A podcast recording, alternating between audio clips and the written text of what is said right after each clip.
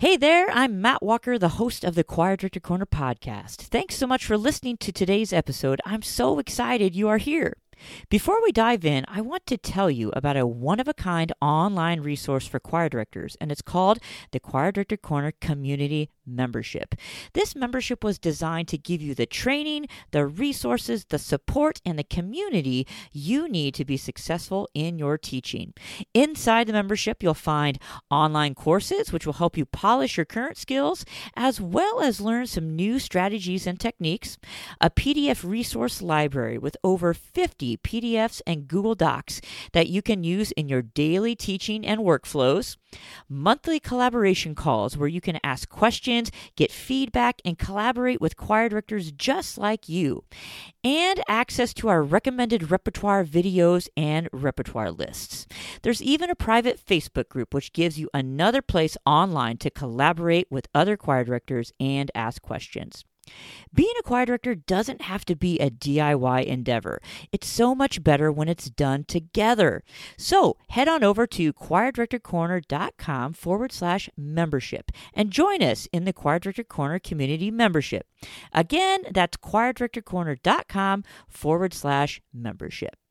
All right, on with today's episode.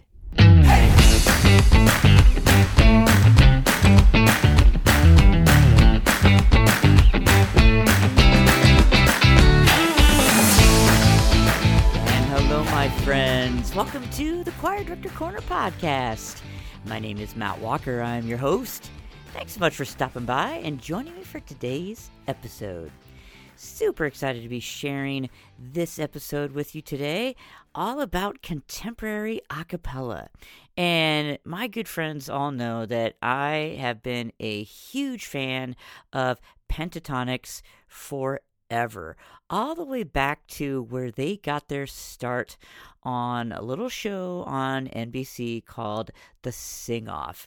I absolutely loved that show. I was just geeking out on that show every single night. The sad thing is, you say the sing off to you know, like my students now, and they don't even know what what that is. That's that's kind of a sad thing. But back in the day, that was one of my favorite shows, and I loved watching and listening to all the different groups. And Pentatonix got their start on that show. Originally, a three person group, three friends out of high school, and they added a couple more people just for that show.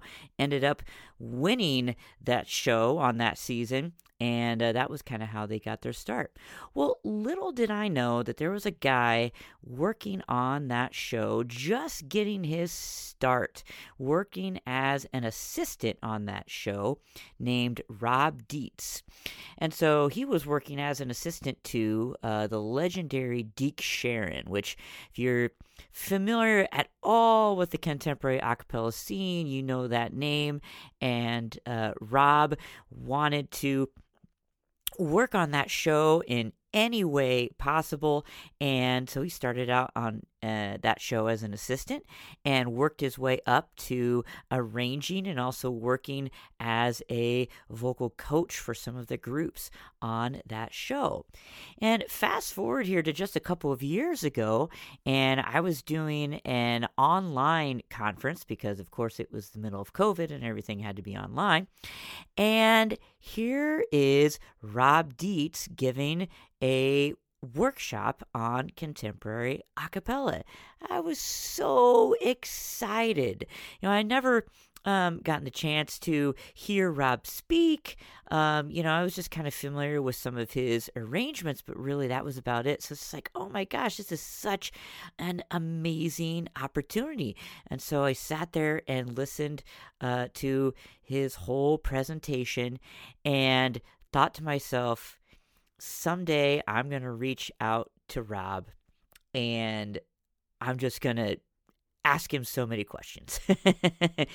because, you know, back in my previous position, I had started uh, a contemporary a cappella group. There was not that type of uh, ensemble in that program. And of course, you know, I loved Pentatonix and all these other groups that I was hearing. And, and so uh, we started, we started a group. And I wish I had Rob Dietz in my life at that point because it would have made my life so much easier. And just even that workshop that he gave uh, as a resource, you know, 45 minute workshop. And it just would have been so incredibly helpful. Well, here's the good news, my friends, is that I reached out to Rob, and in the middle of his busy schedule, he agreed to talk with me. And so I'm going to be sharing that interview uh, with you here today.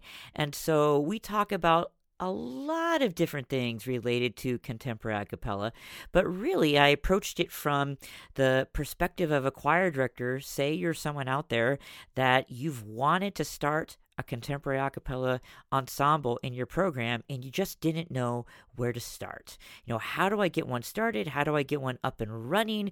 How do I rehearse? How do I find music? All of the things.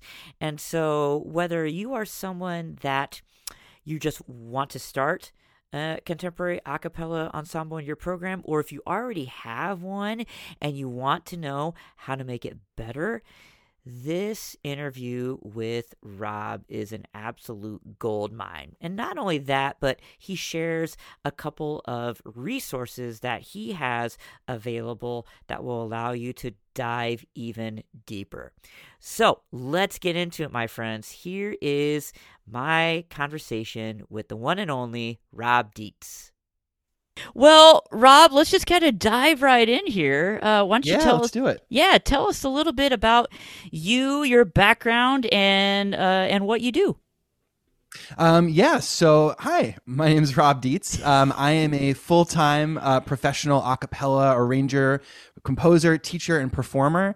Um, so, yeah, I wound up in a really interesting sort of pocket of the music industry with my career that I would have never ever seen coming because honestly, when I started out, you know, in high school singing, uh, this career didn't exist. I uh, this this sort of pocket of things was not something that you could have ever imagined having a career in when I was 18.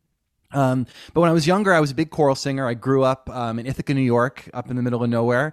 Um, actually went to school in Ithaca also, but before I went to college there, I was sang for many years uh, in a group called the Young Men's Chorus of Ithaca uh, with Dr. Janet Galvan. Um, and there was another group uh, was was the um, Young Men's Chorus, and then there was the Treble Chorus, and we would combine sometimes. Um, and that was a huge part of my sort of choral singing growing up was was being in that community chorus.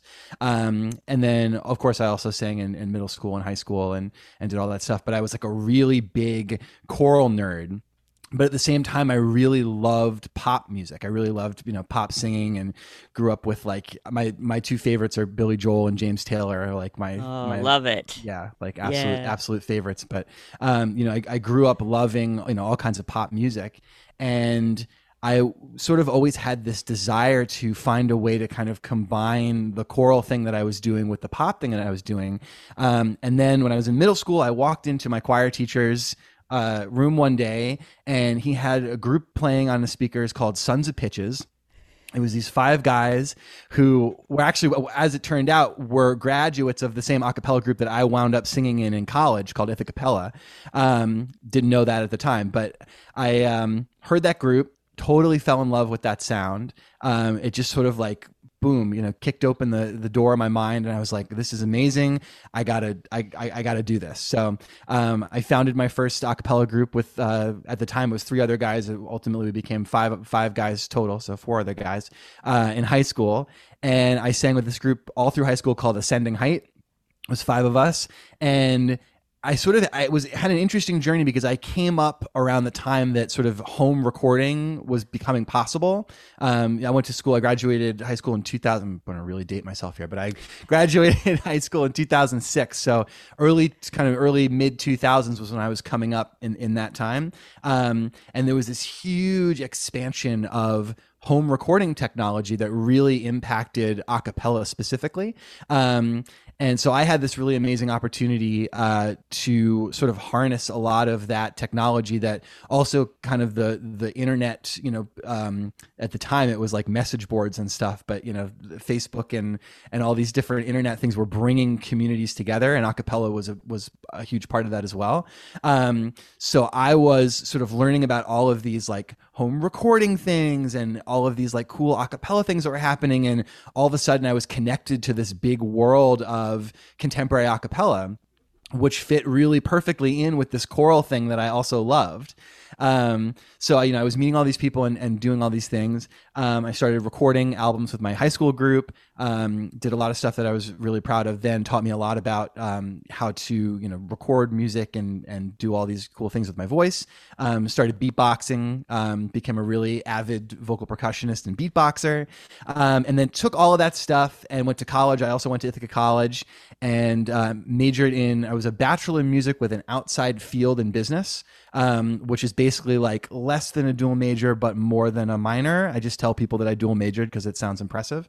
Um, I took I basically took like a handful of business classes while I was majoring in, in voice essentially. But really, if I'm being honest, I majored in acapella because I directed uh, my group Ithacappella there, um, and I was just really, really involved in the in the acapella scene, and um, started to slowly, you know, as I became aware of like other groups that were out there, I started going to acapella conventions and conferences, and um, slowly started to arrange for other groups. I had just been mostly arranging out of necessity for my own groups up till that point, so I was finding about these other groups and um, meeting groups at some of these other schools and starting to arrange for them. And um, so I was just sort of like very slowly winding up in this weird career spot that wouldn't have been possible. You know, the, the, there weren't enough acapella groups. Like, there were like, you know, a small handful of people who were arranging acapella professionally when I was coming up. Um, and then, so basically what happened is, you know, we get to the, the late, you know, early, late 2000, early 2010 situation. Um, I'm graduating from college. I actually went from Ithaca to I spent a little bit of time studying at the Australian Institute of Music in Sydney, Australia, um, which was basically just an excuse to get as far away from Ithaca as possible because I had spent my entire life in a very very small town and I love Ithaca, but it was time for me to just go somewhere else. So I looked at a globe and I said, "How far can I go before I start coming back?" And then landed in Sydney, Australia. I said, "Great, I'm going to go find some music to do there."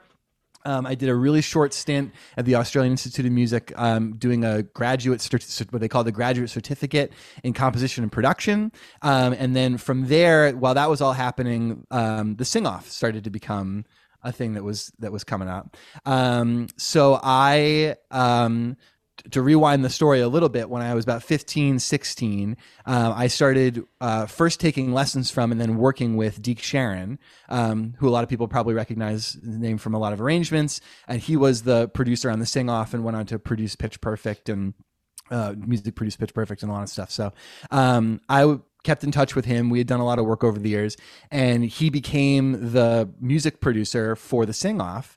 And I was in Australia. I wasn't really sure what I was going to do next. At that time, I was thinking like, I don't know, maybe I'll be like a um, an agent or a manager. I don't know. I was thinking I was going to work in the business of music because I had no idea what I was talking about, and and hadn't and hadn't accepted that I was really a creative person yet, and was you know d- not guaranteed to make money. I was definitely not not setting myself up for a stable career path at the time. But um, I saw that that opportunity. I saw that the sing off was coming back for at that time was a third season, and I messaged Deke. I said, "Listen." I want to be part of this show. This is the coolest thing ever. I, I I'll make coffee. I'll make copies. Whatever you need. I didn't know how to make coffee at the time. I said I'll learn how to make. coffee. I'm not a coffee drinker. I'll learn how to make coffee. I'll come to Los Angeles and I'll I'll make you coffee. I'll make you copies. Whatever you need. And he said, "All right, I'm gonna I'm gonna give you a shot. I want to I want to get you on the team." So, um, got that job working on the sing off. Um, started as an assistant worked up to a vocal coach and arranger. Um, and then from there, I wound up doing some work on Glee, uh, where I did some vocal percussion and editing for, for Glee. Um, and I just decided to stay in Los Angeles because I had grown up in Ithaca, New York, and I was sick of winter and I had a lot of friends here. And I said, mm. I'm just going to stay here and I'm just going to, going to see what happens. So, um, ever since then, I've been, yeah, full time arranger, you know, acapella arranger. That's kind of my like day to day. I mostly arrange acapella. Um, but I also in recent years, I've been really excited about um, bring getting kind of back to my choral roots and um, kind of writing pieces that combine the contemporary a cappella sound with more traditional choral writing. I'm trying to write things. I like to say I'm trying to write things that Pentatonix, when they were in high school, would have liked to sing. I, I hope. Oh, yeah. Um, so trying to sort of come to to make that sound, um, and yeah, then just you know doing a lot of uh, coaching and teaching, and I've sort of uh, Frankenstein myself this crazy career of all these different you know aspects of the vocal music industry, and um, I really love it, and I'm so happy to be to be doing what I'm doing. So that's kind of me in a nutshell. Uh, it's an interesting it's an interesting journey. Well, and you know, you've got a, a lot of irons in the fire, that's for Yeah. sure. And you know, in what you said early on, where you know, there really hasn't been, you know, a, a career uh, path like Yeah. yours. You know, before you know our generation certainly so you know when you were growing up like you said you couldn't probably imagine doing what you're doing but but you know you also majored in performance in college so Mm-hmm, you must have known that in some way that music was was going to be a career for you but you had to do a lot more exploration and use uh, you know uh, a lot more creativity i think maybe to carve out your path than the traditional you know classical singer for instance or just Yeah. someone who's who's going to you know get their teacher teaching certification Yeah, it was a lot more of of creating a whole out of the pieces, right? Of of creating, you know, something that was sustainable out of a lot of different things. And I think that that's actually a lot of um something that I think a lot of people are experiencing in sort of the the internet, you know, social media economy of music now is that nobody does just I mean not nobody, but very few people do just one thing. You know, even if even if you're a teacher, you're probably doing something else. You know what I mean? Even if you're directing something outside of school, or you have a side business in composing or publishing or something. You know what I mean? There's there's something else. So um, I think you know the career path of music as that I've seen as I've kind of gone through it is just become much more diversified and really rewards having a, a varied skill set. So um, I'm really, I feel really fortunate to have been part of that kind of groundswell of acapella and kind of gotten to ride that wave of acapella more into the the public consciousness. But I think that this thing of a career being not just one thing, but a real an amalgam of different things is really uh, not becoming less and less unique and more just sort of part of the musical experience of being a professional musician. Yeah, and you just kind of have to be willing to, you know, think a little bit more outside of the box as far as you know, um, being able to use your your creativity and you know just really creating art. And it's just so wonderful that you have uh, been able to put all of those different talents together. Uh, into uh, what is a, a terrific career. You've got you got a lot going on. That is that is thought? for sure. That Who is for sure. thought? I'll tell you. It's yeah. I really, I mean, it's it's. I, I can't I can't understate how much I didn't think I was going to be doing this. I really, it was not because it it just wasn't it wasn't something that was conceivable when I was in high school. And people say, you know, what do you want to do? I'd be like, well, I love music, but you know, I I don't, you know. uh, The idea that you could make a, a, a sustainable career for yourself out of arranging for a cappella groups, you know, when I was in high school, there were there were you know maybe a third of the number of a cappella groups that there are today. There just wasn't a market for it, and you know the fact that that market, I feel again so fortunate to have been part of being able to grow that market. Um, but you know now that that market exists, you can really there's so, so many possibilities and so many options. So yeah, you know, just never never saw it coming. Yeah. Well, and I think I first came along your work. It was probably the sing off. Like when that show was on, I Uh-huh. was obsessed with that show. And so, you know, I think um, I think that's where I first ran into you. And then uh, at a previous position, actually started a contemporary a cappella group.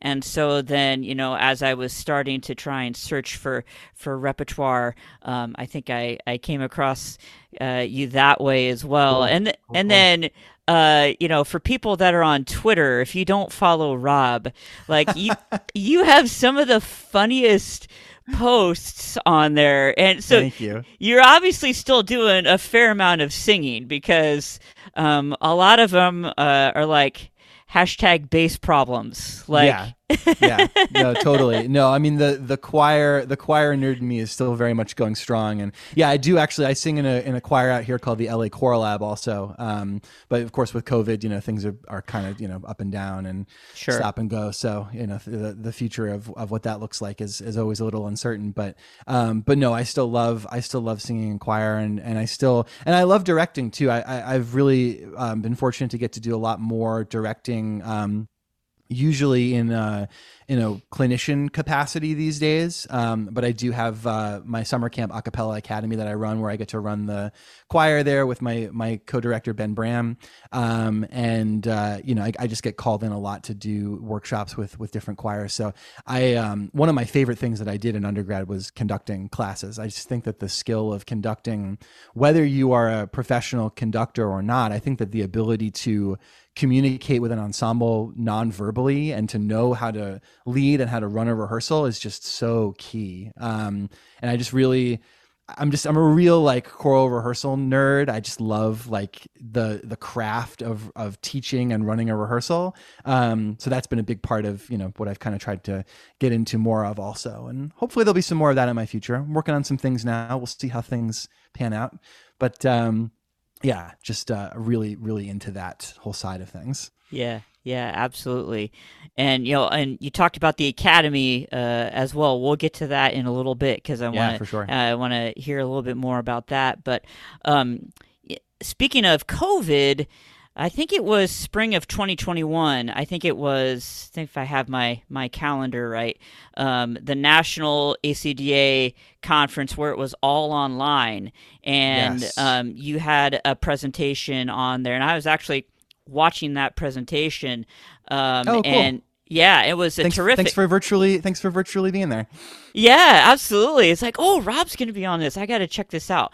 And it was all about, you know, just sort of how does one create, uh, how does one manage, you know, sort of a, a contemporary a cappella program. And I think this is something where the choir directors that I talk to, I talk to a lot of directors where they've always kind of dreamed of doing something like that, but for whatever reasons, whatever obstacles, um, they haven't quite taken uh, the plunge. And you- as I mentioned, my, my previous program, it was something that uh, I started, and it was such a wonderful uh, addition to everything else that uh, we offered in that program. So, um, so I wanted to talk a little bit about that, and let's kind of start with, you know, for choir directors that don't have uh, a contemporary a cappella ensemble, talk about some of the positives um, that can come with giving young singers the opportunity to sort of explore uh, this genre, and how does that um, how does that contemporary a cappella kind of fit in with the the quote unquote you know I use air quotes the typical choir program? Because you've come For for that that background too. Yeah, so absolutely. how does all of that kind of fit together Yeah, I mean, I, I love that question because you know, as you were saying, so that class that you that you went to for ACDA Digital was really a, a huge part of what I'm trying to do right now, which is kind of demystify the acapella experience for music. Music, I mean, really everybody, but music educators and particularly choral educators, because my experience in high school, you know, before the wave of the sing off and before you know a cappella became a little bit more officially recognized the way that it is now and there are teachers like you who had have those programs that are really kind of making it a little bit more official. Um, there was a real wall between those two things and there was this real idea of you know well you're gonna you can do choral you can do some a cappella but you know it's it's a very different thing and you know uh, maybe you know don't do it too much because it hurt your voice and you know there's there was that sort of thing and um so you know the the way well for okay so the benefits of it right? So the, the question of you know why why why do you want to do it? Um, there are so so many i mean my whole life has been sort of defined by by this and and made better by this in so many ways but um, i think the big pitch that people always make for for choir educators, and I I almost hesitate to make it now because I think we've heard it a lot. But just in case you haven't heard it, um, it's a gateway drug. It'll get you it'll get kids in your program, right? Um, it is you know it is for sure that that way to get people in the door um, who might not. What I really like about it is you know it's yes it's this idea of well you're going to sing music that's you know more quote unquote relevant to you know young singers. It's the things that they're hopefully listening to on the radio. You know, you're singing pop music, you're singing you know the music of of now, if you will. Um, what I really like about that, you know, aside from also just being a really great means of expression is that you can get people into your program who might not have self-identified as you know quote unquote choral singers right? You can get people in who are singers who just sort of self-identify as a different type of singer but you can get them into a program where you're able to teach them so many great musical skills through this different t- type of singing um, in a way that is really exciting to me and i think really opens opens up you know uh, choral singing and group singing to even more people than it might have otherwise been accessible to. So i'm always really excited about that. But um you know so yeah it's the gateway drug. It gets people in. It gets people more and more involved in choir. I also really like to say because i think that that's really been that's been the thing that we've all kind of trumpeted for a while of okay it's the gateway drug. You're going to get people excited. I'm also a big proponent of hey it's also going to make you a better singer and a better musician. And i think that you know what i was saying before about when i was growing up this idea of oh you know pop singing is going to hurt your voice and you know it's going to be it's going to be hard and you're going to it is hard. I'm, i won't lie about that. It's definitely hard hard to do it well. Um, but you know the process for me, I can speak from my own experience of you know growing up and having sort of the Western classical training, and then need, having to learn from that to do pop singing in a way that was healthy and sustainable and more authentic, taught me so much about how my voice works. Um, and really opened up just a range of timbre and tone and skill for me that is applicable not just to pop music, but to all different genres, including choral music. So I make the argument that not only does a cappella contemporary singing, pop singing get people in the door, it also trains people to be really strong musicians, really versatile musicians, and ultimately really marketable musicians because you're going to you're going to leave those programs with skills that are applicable to a wide range. We're talking about, you know, how careers are made of all these different pockets now, right? If you come out of a program and you are a great choral singer, but you also know how to sing in all these different, you know, contemporary styles, and you, maybe you have some familiarity with microphone technique, and you have some familiarity with how to mix and how to record, and all of these things that are really standard in contemporary acapella, um, you're going to have such a base of skills that you can pull from. So um, th- I think it's great to get people in the program, but I also think it's great to use that to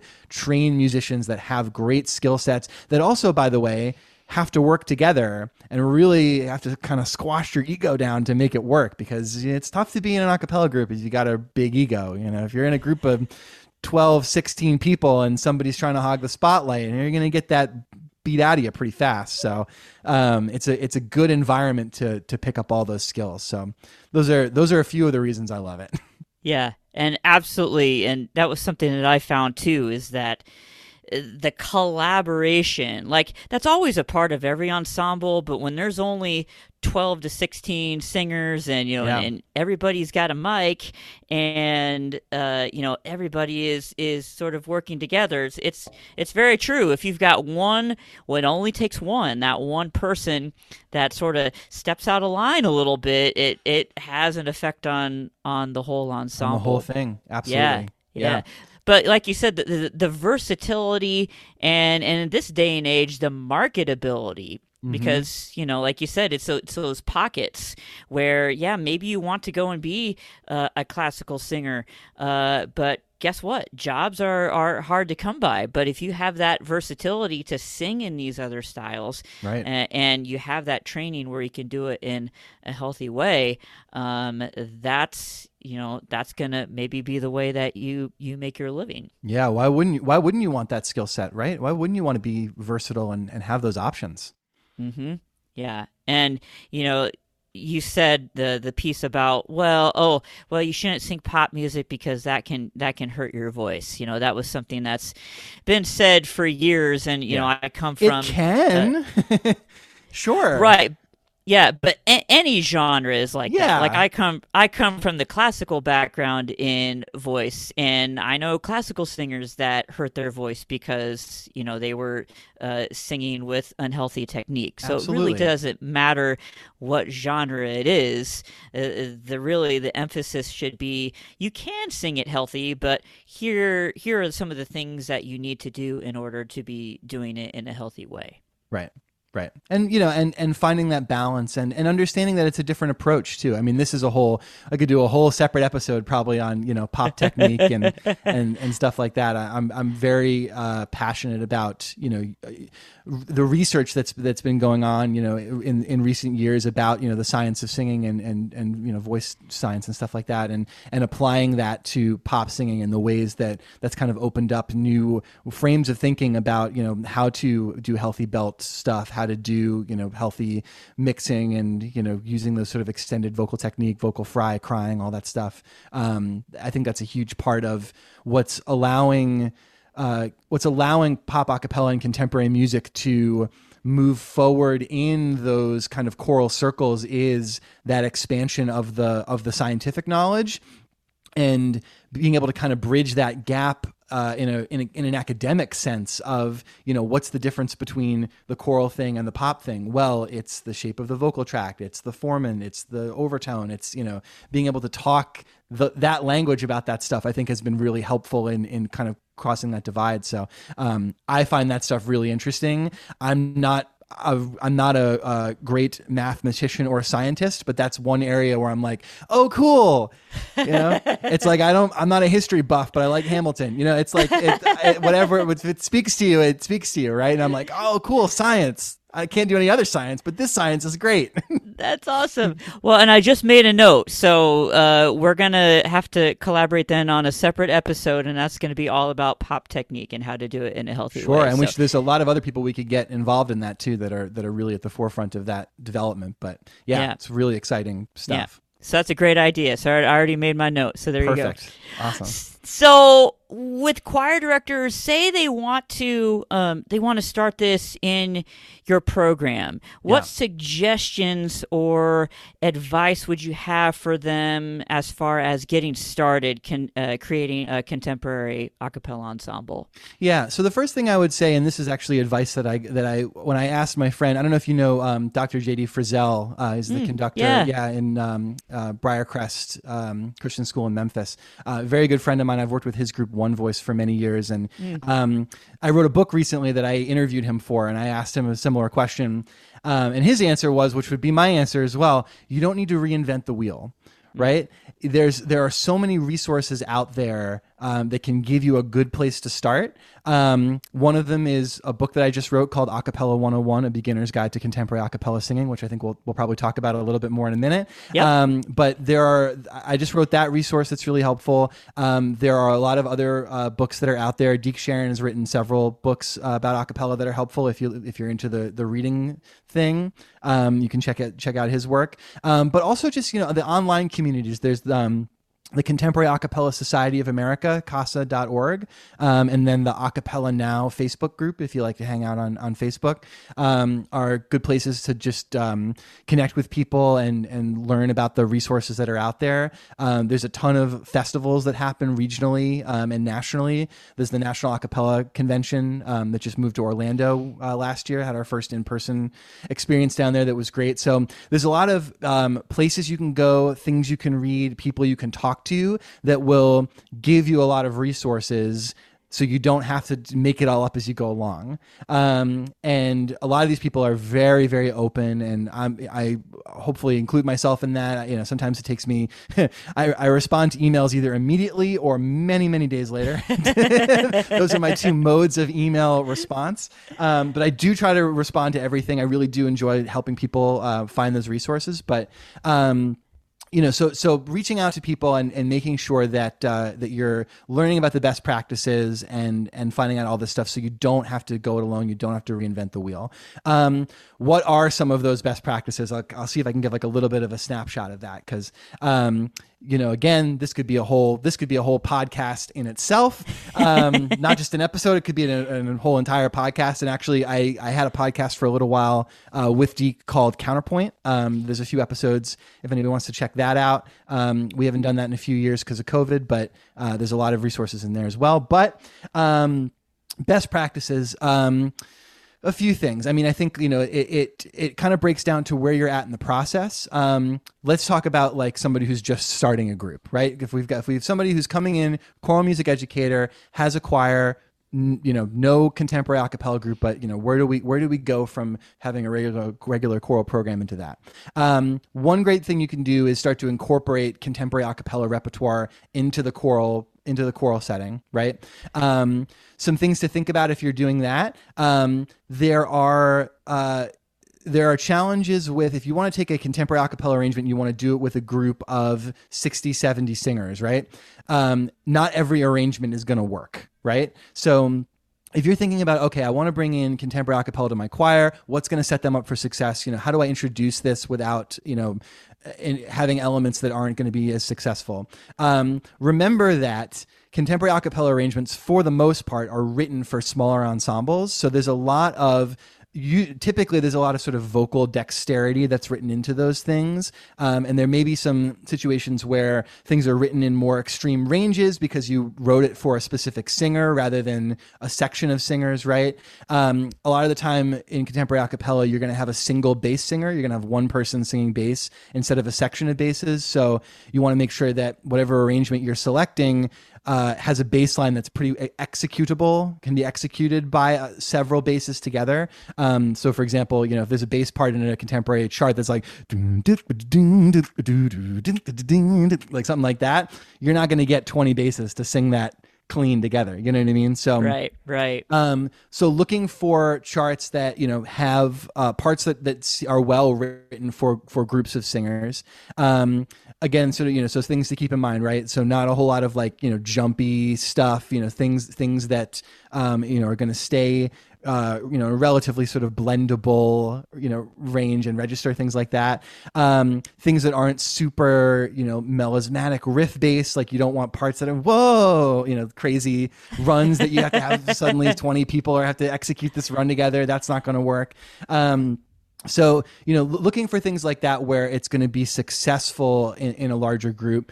Um, also thinking about you know the vocal percussion right? You know do you have a vocal percussionist in your ensemble? Um, you know do you have somebody that that can that can do that beatboxing thing? Are you going to be able to amplify them in a way that's going to make it sound good right? Because you know a single beatboxer performing alone on stage is very different than you know somebody that's on mic doing the thing right? Um, so either you know making sure you can amplify that correctly or choosing charts that either don't require it or that can be uh, where vocal percussion can be substituted out for body percussion or some other percussive element um, that makes sense for that chart. Um, so actually in my book i have a little i have a section that i have some recommendations of um, charts that work well for larger choirs. Um, and then there's another uh, book that I actually don't remember the exact name of that book, but it's a, a book that came out recently um, from Gia Publications that uh, JD was also involved in writing. That's a, a repertoire um, a repertoire guide for acapella stuff, um, and there's some more information in there as well. I think about uh, pieces that are that work well for larger ensembles and um, when you're doing pieces, you know, things pedagogically to keep in mind and to, to set things up for success. So, um, so that's sort of one avenue. Does that make, does that, that all make sense? That's sort of a lot of information about yeah. Sort of the like bringing contemporary acapella into the choral setting thing. Um, yeah. and some things to keep in mind for that. Um, it's a, it's a lot, but I think it's, uh, it's important stuff to keep in mind so that you're not, um, you're not doing things inauthentically, right? That you're not you're not doing music in a way that where it's like, oh, that's cool, but it doesn't really sound the way it's supposed to sound. It's like, well, you got to choose arrangements that are going to be successful for that type of ensemble that have that sort of sound. Yeah, no, that makes uh, that makes a lot of sense. Um, and so, you know, and that's like you said, that's a great sort of lead in uh, to maybe creating then that separate ensemble, giving them right. a taste a taste of that style and sort of trying it out. And so taking that next step, then say, okay, well we've done that. They're super excited uh, about the possibility of this. Now I'm going to put this ensemble together so you're you know dealing with anywhere from 12 to 16 singers and right. hopefully like you said there's one person that's uh, that can uh, beatbox that's doing vocal percussion what are some of the things that maybe a choir director that has never sort of worked in this genre with this type of uh, ensemble what are some of the things um, that might pop up that might not be um, uh, that they might not be used to in that hmm. traditional mm. choral ensemble. Yeah. Well, I think a lot of it is, you know, selecting singers who are you know ha- have have an understanding of that pop approach right? What you know whatever whatever. And, and i say sort of pop as a kind of an umbrella. I really probably should say contemporary because it's you know not all acapella groups are pop necessarily. You know there, there are different you know r&b and gospel and folk and country and there's all these sort of like sub sub categories but sure. um you know selecting singers for that ensemble if you're auditioning um who you know have have a little bit of a knack for it have an understanding of it. Um, something that can be really helpful you know if you're developing a program in the longer term, you know, a lot of groups, I think a lot of directors will tell you that, um, you know, having a JV group and a varsity group can be really, really helpful in terms of, you know, okay, the JV group is the 20 plus person group. You know, that's the group where you're going to get them in freshman year, train them up, you know, get, get a little bit more of experience with that. And then, you know, when they're ready to kind of take the next step, they move into the more advanced group and then they can, you know, maybe it's a little bit of a smaller ensemble. There's a little bit more personal responsibility in the parts. There's more understanding of of the pop technique, and um, that can be a really a really good way to kind of structure a program um, so that people are set up for success in that way. But um, yeah, you know, I mean, I think that a, a, lot of it a lot of it is stuff that um, will probably feel obvious, and you're going to be like, oh, like that seems too easy. Why, you know, I, I this, uh, I don't know, like, is that is that right? It doesn't seem like I should, you know, that that should be easy. No, it is. Like the stuff, same thing you would think about with any small ensemble, right? Just you know, someone that can carry parts with confidence, right? Um, you know, somebody that um, you know is going to d- commit to the to the commitment of whatever that group is, right? Um, I actually have, so I have a whole chapter about this in my book, and one of the things that I talk about is goal setting, right, and making sure that um, your group has first a vision statement and then a mission statement right? So you when you're looking for people that you have sort of an idea of you know generally okay what what is what did we want this experience to be? Is this something that's going to be fun? Is this something that's going to be competitive? Is this something that's going to be a lot of music? Is this something that's going to be a little bit of music? Is this something that's um, is this something that's uh, faculty directed? Is this something that's student directed? You know thinking about what that experience looks like. And then being able to advertise that experience to the potential singers so that when they come in they know what they're getting into and they know that they're going to be what, what they're going to be committing to uh, or not committing to as as it may be. So um, you know making sure that you have that and then once you have all the people in the door and you have you know the, the people you've selected then you can revisit that vision and say okay now that we have these people what do you know what do we want to accomplish? You know we've, maybe we've rehearsed a few times. We've got a better sense of what our sound is. You know what you know do we want to compete this year? Do we want to you know do a lot of community concerts this year? Do we want to just maybe chill out this year and have fun with each other and just kind of like build a little bit more of a community that you know there's these things to think about? So um but making sure that whoever you take you know i think one thing that i, I always try to impress upon people is that you know you you don't always have to take quote unquote the best singers right? Because sometimes the best singers, meaning maybe the people that have the most impressive voices or the most musicality or whatever it is, are not the right fit for that particular group at that particular time. And I've I had a group I still direct, but um, I've directed for many years a group called Legacy in LA that's a community group, and I've had some amazingly talented people audition for that group who I didn't accept because they just weren't the right fit for that iteration of the group that year. Um, and some of them have gone on to get into the group in the future. But, you know, I think being able to distinguish between, you know, somebody who is really massively talented and somebody whose talent is the right fit for this thing you want to do, whether that's a genre consideration. Do they have the right type of voice for this thing? Whether that's a time commitment consideration, are they going to be able to make the commitment that you are asking of them? Um, whatever those things are, finding somebody that's going to be the right fit is so key. And it's not always like the person that you automatically feel is like oh the best person sometimes it's somebody it's a combination of other factors that you got to think about so uh, those are some things that i i always tell people to kind of think about when you're putting together a, a group and just starting out from from scratch yeah, I I love that. And, and that's a lot a lot like a lot of other types of ensembles, right? A lot of what Yeah. you're talking about, but sometimes you just have to think about it in a slightly different way and I think because it is a smaller ensemble and everyone has to be um, a little bit more independent on their own part than maybe you would expect in a, a traditional, you know, 60 or 80 member um, choral ensemble, that sort of amplifies the need, the ability to be able to work together, you Yeah. know, both vocally and just personality wise too, Yeah. being able to to collaborate with other people. you can have the best you can have the best singer in the world and if they don't show up to rehearsal it's not going to work you Yeah. know if they show up to rehearsal they have bad attitude it's not going to work Yeah. you know it's not it's not just the talent it's the whole person and thinking about the experience and the culture of the group um so that's a big thing. One other thing I was just thinking as you were saying that that I, I wanted to speak to also. You had mentioned the the vocal percussion aspect of it before when you're looking for the you know the the percussionist and the bass singer. Yeah, Um, right.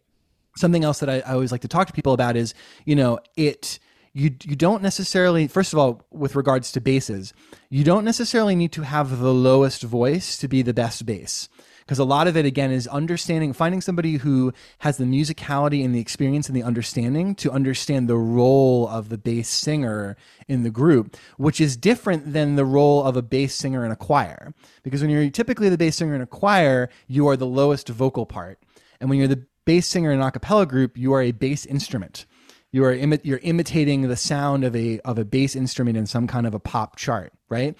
And the approach to that is very different, and the way that you're going to fit into the sound is very different. So, for example, you know, you can have a basso profundo person, you know, doing doom doom doom do do do do do do do do do do you know really trying to like do that sound or you can have doom doom doom doom doom doom doom doom doom doom doom doom doom doom doom doom doom doom doom you know what I mean I'm not a bass I'm not a bass but because you know I have some experience with how to make that sound and I understand kind of where that fits in I understand how to use the microphone all of those important things I, I you can get by right so you know, give me give me a bass. I'll take a bass who's got the the articulation and the groove and the style, who's bottoms out at a G over a bass that's got a low C but can't you know can't do any of the style stuff.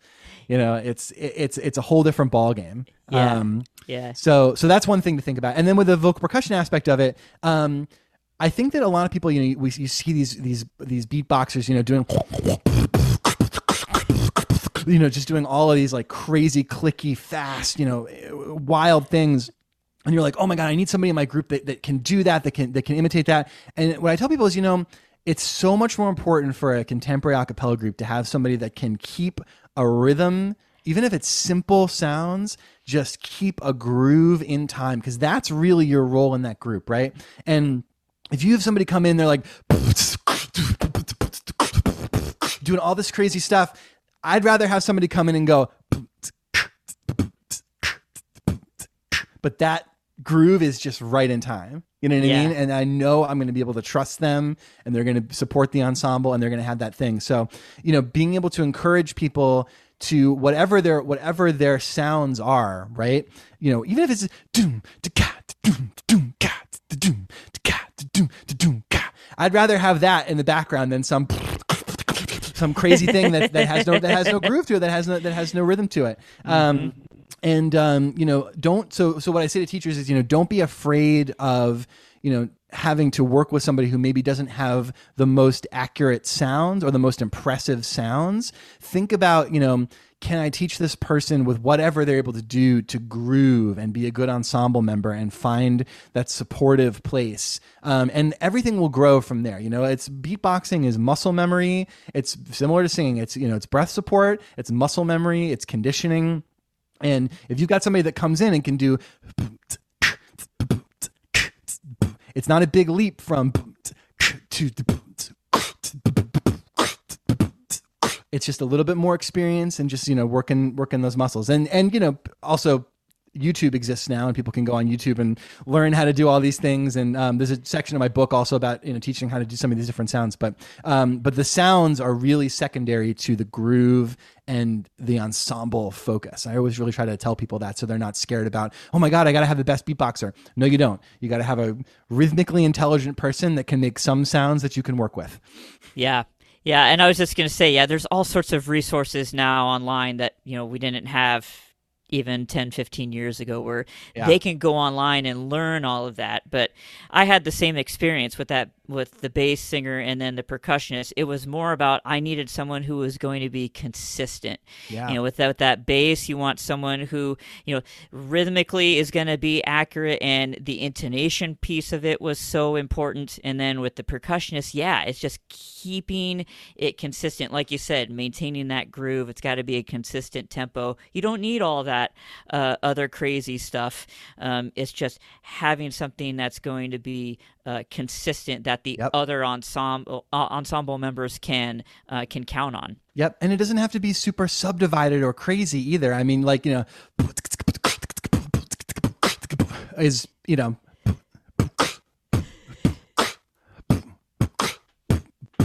that's just as you know that's super effective. You know yeah. what i mean? Like you, you if you've got somebody that can just do the the bait you know the groove outline that that's really effective. So yeah. yeah know, it doesn't, doesn't have doesn't have to be crazy to be it effective. doesn't have to be crazy. It doesn't. Yeah. It really yeah. doesn't Terrific. Well, we've mentioned your book a number of times, so I want to make sure that I get to that. So it's called A Cappella 101. And so, talk a little bit about how this book came to be um, and what's in it and kind of who it's geared towards. Totally. Yeah. So, I'm really excited about this book. So, this was a book. So, you mentioned that the class that I taught at ACDA National Online. So, some of the folks from Hal Leonard came to that that uh, class and they were like hey would you be interested in turning this class into a book? So the class was i call it choral and acapella bridging the gap right? Um, so it was really focused on uh, sort of what i was saying at the, at the, beginning of this you know demystifying acapella for people who are come from a choral background um, or who are fans of acapella who want to understand a little bit more about kind of what goes on behind the curtain. So um, so the book is a resource. I, I, think you know the at its heart, it's for people who come from you know a non-pop background who want to teach pop acapella um, and it's sort of guiding you know guiding some of those tools and for success in in that area um, but uh, yeah it's um, there's a lot of different things in it. Um, there's you know stuff about starting a group. There's stuff about arranging. Um, there's a big focus for me on um, arranging things because I think this is something that, that people really struggle with. Is you know arranging things that sound um, complex and full and interesting and authentic, um, but are also very singable and are also very learnable and you know really prioritizing um, the learning experience and the you know the experience of the ensemble in the rehearsal um, you know and, and and having success with that that builds the confidence. So um, there's a lot in the book about sort of designing arrangements to to be that thing um, for groups and the techniques that you can use um, to make things sound complicated and complex without being difficult to learn. Um, there's stuff on pop vocal technique. There's stuff on vocal bass singing and vocal percussion. There's a whole chapter on teaching vocal percussion and all the different sounds, and um, a little bit more on sort of my methodology and my, my ethos behind teaching that. Um, and then there's some uh, chapter on live and studio sound. So talking about um, how to run sound for your group and how to record in the studio. There's a little bit of just getting into that, um, which is super helpful. And was super helpful for me when I was in in, in groups coming up. Uh, this uh, chapter on choreography um, because that's a big part of it too, the visual. Um, I think that's something that a lot of people, you know, when we think, you know, when we think choir and visual, we think show choir, and the contemporary a cappella movement thing is a little bit different. Um, so there's some information on that, uh, and then the final chapter, I think that was all of them. The final chapter is um, virtual choir creation um, because that's something that's been huge the last few years and I think is actually going to continue to be a big part of uh, a lot of education, not just contemporary a cappella, but you know in general. Um, so you know thinking about how to make these virtual choirs but then also using kind of what we've learned over covid and and the enhanced uh, need for video production to you know think about okay what do we need to how do we make great videos? What goes into a great video? Um, you know thinking about the the visual aspect of things because uh, it really you know uh, music in general but particularly a cappella the visual is such an important component of understanding what's going on seeing the human element and you know seeing what's happening and, and you know it's a, it's a part of of that experience. So um, thinking about how to make that and really optimize that experience for uh, online and, and digital creation is, is really huge. So um, that's kind of, that's sort of a snapshot of what's in the book. And then there's interviews in the book with different um, colleagues of mine in acapella. Um, great interview in there with Avi Kaplan that was was really wonderful. Um, the founding bass of Pentatonix, uh, and also my co-founder of A Cappella Academy, co-director of A Cappella Academy, uh, and Ben Bram, who's the current arranger for Pentatonix, also works with me at A Cappella Academy, co-director, co-founder.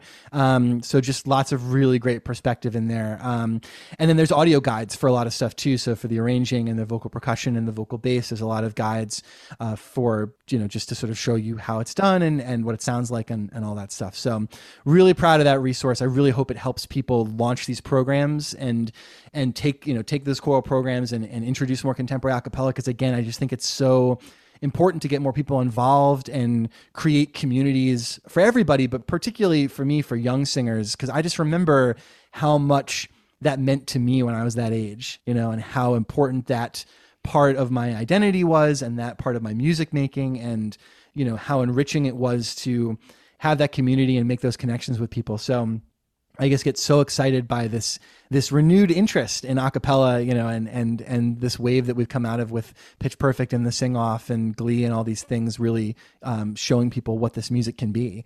Um, and I just really am excited to be part of creating even more of that um, and continuing to to build that industry. And that's really what the book is all about. Well, I can't wait to dive into it, and I know it's going to be just a fantastic resource for uh, for choir directors, and like you said, being able to to really uh, start building these programs, I think you're going to get to see more and more ensembles as choir directors get more comfortable with the style and they understand more about yeah. the style and how to um, to to bring these ensembles into existence. We talked. You talked a little bit about um, the A Cappella Academy, and that's another yeah. fantastic resource if people want to dive in deeper um, into the world of contemporary acapella. So, really briefly, talk a little bit about that. Yeah, totally. Yeah, very proud of A Cappella Academy. So, A Cappella Academy is a summer camp that I founded uh, along with Ben Bram and Avi Kaplan. Uh, our first year, we founded in 2014. Um, so, we're heading into our 10th year coming coming soon. Um, yeah, so the academy is a 10 day experience that we have each year in Los Angeles, uh, end of June, beginning of July. Um, it's an internationally auditioned program. Um, so we audition kids from all over the world between the ages of 12 and 18.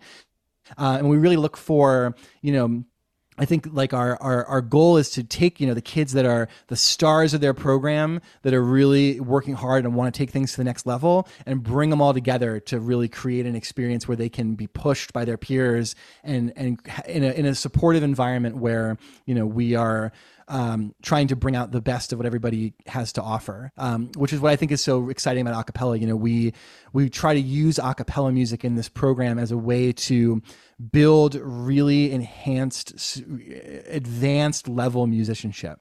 Um, advanced musicianship, you know, that that comes with being one on a part that comes with you know advanced you know complicated arrangements that comes with um, you know being being really challenged and and being in an environment where you know it's it's not necessarily always about you know the the beltiest voice or the riffiest voice. It's you know it's about the storytelling and it's about you know f- finding all these different things that that people can do and the people that can beatbox and sing bass and and and really owning those roles. And um, it's so cool to be able to use this music as a vehicle to you know make great musicians that also come out of this with such a sense of community um, and and an understanding of the importance of working with others and um, we've had people come through this program who incredible singers you know go go on to be pop stars but who go into those fields now really understanding how to be a good community member and and and how to you know and how to give back and how to work with other people um, which is something that really you get so much from acapella so um, that's really what the camp is all about. It's just it's finding those those bright stars and just helping them giving you know giving them the space to be great and really encouraging them to be you know community minded and push themselves. Um, and we love it. We've been doing it for a long time now. Hopefully you know we'll do it for 10 20 30 more years. But um, yeah anybody who's interested in that um, we have a program that we just we did digitally a couple times but we just did in person this last year called grad school um, which is aimed at music educators. So um, folks who want to come in and shadow basically you shadow the program. There's some classes specifically for you but it's about a three day program that we run um, where you get to come experience that and um, yeah just kind of learn from our staff and, and see what's going on. And uh, it's really really great for anybody that wants to start a group or kind of get into this community to you know build up those chops and um, you know learn learn more about about what uh, contemporary acapella is. So well, and I'll make sure that I get that uh, that link into the show notes. And uh, before I let you go, tell us uh, a little bit more about where else can we find you and your work online. Absolutely. So you can find me online uh, at www.robdietzmusic.com, D I E T Z, diet with a Z, robdietzmusic.com. Uh, the book is A Cappella 101, A Beginner's Guide to Contemporary Acapella Singing, available from Hal Leonard. Uh, it's on Amazon, it's on Hal Leonard, everywhere the books are sold. Um, A Cappella Academy, I just mentioned that website, acapellaacademy.org. Um, and you can find me on all socials at rdietz, D I E T Z 55, rdietz55. I like to tweet a lot. I tweet fun things. I'm on Instagram a little bit. I'm on TikTok. I haven't made one yet. Maybe I will. if you want to be the first person to see my TikTok, um, join in on TikTok and wait a long time, and maybe I'll make a TikTok at some point. you're gonna have to put some of your acapella choreography on there. That's there what you go. Gonna, yeah, there there's all sorts of choreography on there. So uh, TikTok scares me. I don't know. I'll fi- maybe I'll figure it out one of these days. But I like to I like to tweet snarky stuff more than I like to make videos. You're definitely people if they're on Twitter, they need to uh, to follow your your Twitter because yeah, it's just a hoot. It just makes it just Thank gives you. me the biggest smile. So, well, Rob, this has been a fantastic conversation. I think I already have four different ideas for future episodes. So you go. So I know that uh, we'll be coming back to you to talk about uh, some of these different topics. But thank you so much for taking uh, time out of your busy schedule to talk with me. I know our our audience is going to love it, and we look uh, we look forward to uh, talking with you more about the great world of contemporary a cappella. Amazing. Thanks for having me. You bet. Well, that is it for my conversation with Rob. What a phenomenal and just incredibly talented guy. I can't wait to talk to Rob again about all things contemporary a cappella.